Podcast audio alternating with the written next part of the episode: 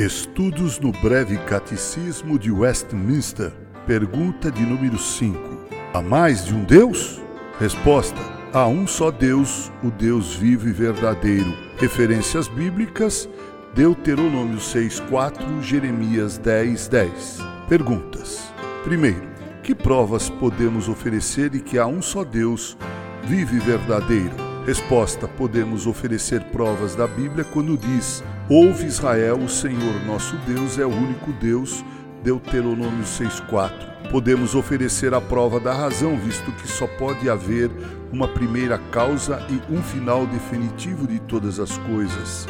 A Escritura é lógica quando diz no primeiro versículo: No princípio criou Deus. Muitos têm chamado este versículo de um dos mais importantes da Bíblia. Pergunta 2: Por que não começar nosso estudo de Deus com a Trindade? Resposta: Começamos com Deus, visto que este é o método que a Escritura usa. A Bíblia apresenta primeiro a verdade do único Deus vivo e verdadeiro, prosseguindo então para desvendar o mistério da Trindade. Pergunta 3: O que significa dizer um só nesta pergunta?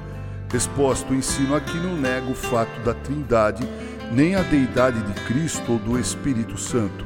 Antes faz ver que absolutamente nenhuma outra pessoa ou ser compartilha os atributos de um só Deus verdadeiro. Ele não se compara com mais nada no universo inteiro, todo ele criado e também governado por ele só. Pergunta 4. O que podemos aprender com essa verdade? Resposta: podemos aprender a reconhecê-lo como todo-poderoso e soberano. Nossa atenção é assim dirigida ao fato de que há um só Supremo Ser, Criador, Planejador e Legislador do mundo e que Ele é o único. Pergunta 5. Qual é o nome que damos à doutrina de um Deus? Resposta: Este ensino é chamado de monoteísmo, em oposição ao politeísmo, que é o ensino de que há muitos deuses. O mundo pagão é politeísta. Em contraste, Paulo diz: Sabemos que o ídolo de si mesmo nada é no mundo e que não há senão um só Deus. 1 Coríntios, capítulo 8, versículo 4b. Pergunta 6. Qual é o sentido da palavra vivo nesta pergunta? Resposta: A palavra viva enfatiza que só ele possui vida em si mesmo e é, portanto, a fonte de vida para todas suas criaturas.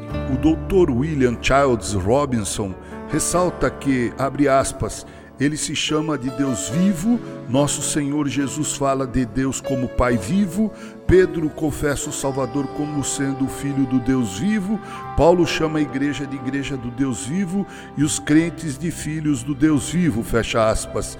Diz também que ele tem vida em si e de si e dá vida a tudo o mais. O único Deus e a vida cristã, Bavinck declara em seu tratado sobre o ser de Deus, abre aspas, a primeira coisa que a Escritura Sagrada quer nos dar ao usar todas essas descrições e nomes do divino ser é um sentido ineradicável do fato que Jeová, o Deus que se revelou a Israel e em Cristo, é o verdadeiro, o único e o vivo Deus. Os ídolos dos ateus e os ídolos panteístas e politeístas, deístas e ateístas dos filósofos são obra das mãos dos homens. Não podem falar, nem ver, não ouvem, nem sentem, nem andam. As pessoas querem fazer de Deus um Deus morto para que o possam tratar a seu bel prazer, fecha aspas. Deve haver um relacionamento definido entre nossa crença no único Deus e verdadeiro Deus e nosso viver cristão não podemos tratar nosso Deus como o mundo quer tratá-lo. Aqueles de nós que fomos remidos pela graça soberana do soberano Deus, devemos reconhecer que nossa crença nele nos envolve em sérias responsabilidades. Existe nossa responsabilidade quanto à oração e ao estudo bíblico. Isso é básico para sermos bons desempenhadores de nossas responsabilidades. É ótimo termos crenças definidas e sabermos recitar o catecismo. É ótimo sermos conhecidos como os que têm compromisso com os padrões de nossa igreja, como os que são calvinistas até o íntimo.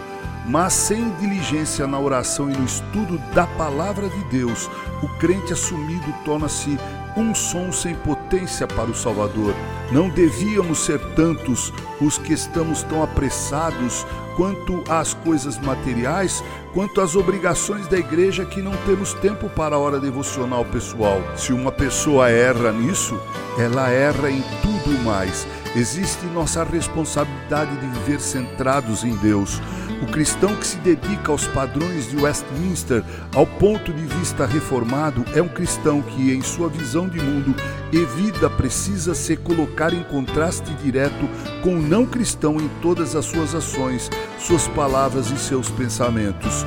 Um dos maiores impedimentos ao testemunho da igreja hoje é que se torna difícil para o não crente distinguir a diferença entre si e o presbiterianismo nominal que meramente professa crer.